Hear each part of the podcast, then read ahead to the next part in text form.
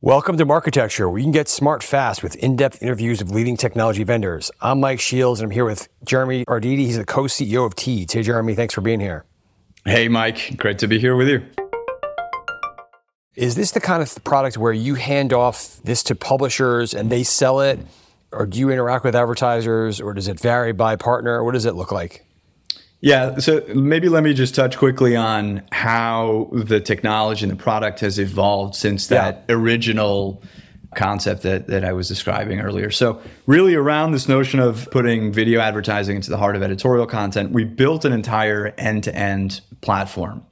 End to end because it serves constituents both on the supply side as well as on the demand side and takes out a lot of the technology friction between those two those two bookends.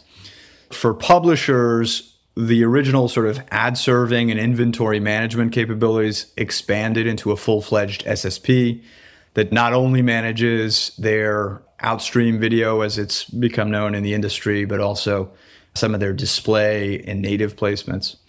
And then on the demand side, we launched about five years ago what we call Teads Ad Manager, which is essentially the simplest way of accessing the inventory of the publishers that we work with.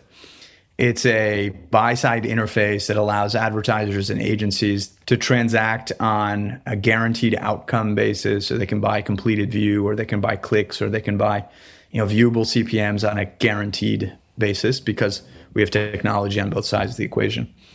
The overwhelming majority of our business today flows through that platform. The quick in between layers helping serve ultimately the, the publisher and the advertiser around creative optimization. We've built a lot of capabilities there to help advertisers run ads that were more optimized for mobile environments.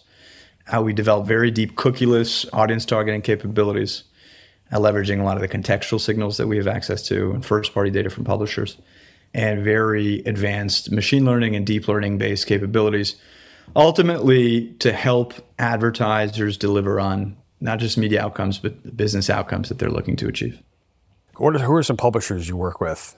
Uh, if you think about the US market, some of the folks that we work with include ESPN, Conde Nast, Washington Post, Vice Media, just to name a few. And I think that's a sort of fairly representative yeah. sample set of the types of publishers that we would work with in a lot of the other markets that we operate in. So just to be clear, can you with a with a Vice or an ESPN, can an advertiser go to them directly and they'll sell this inventory with their other stuff, or is it always through a marketplace and you don't know exactly where your ads are going to run, or is it all kinds of different ways you can buy this inventory?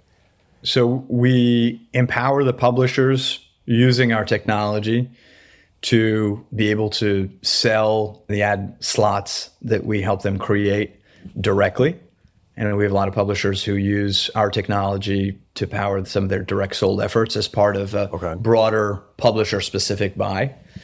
And then we also have agencies and advertisers who buy on a marketplace basis and who have a high level of control. We're never selling, you know, one publisher at a time, but they have a general sense of and a high level of transparency on where their ads are running, what the volumes are, et cetera, et cetera and ESPN can sell this inventory directly, but a brand can't go through the programmatic channels and just cherry pick what they want and go around the sales team. That's not the idea. The idea is really to sell more on an aggregated basis if they're buying through our marketplace. If an advertiser or an agency is focused on cherry picking one specific site, then we highly encourage them to be talking specifically to that publisher.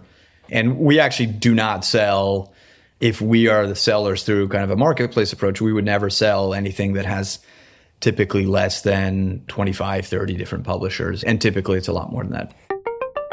Thanks for listening. To hear the complete interview, subscribe at marketecture.tv.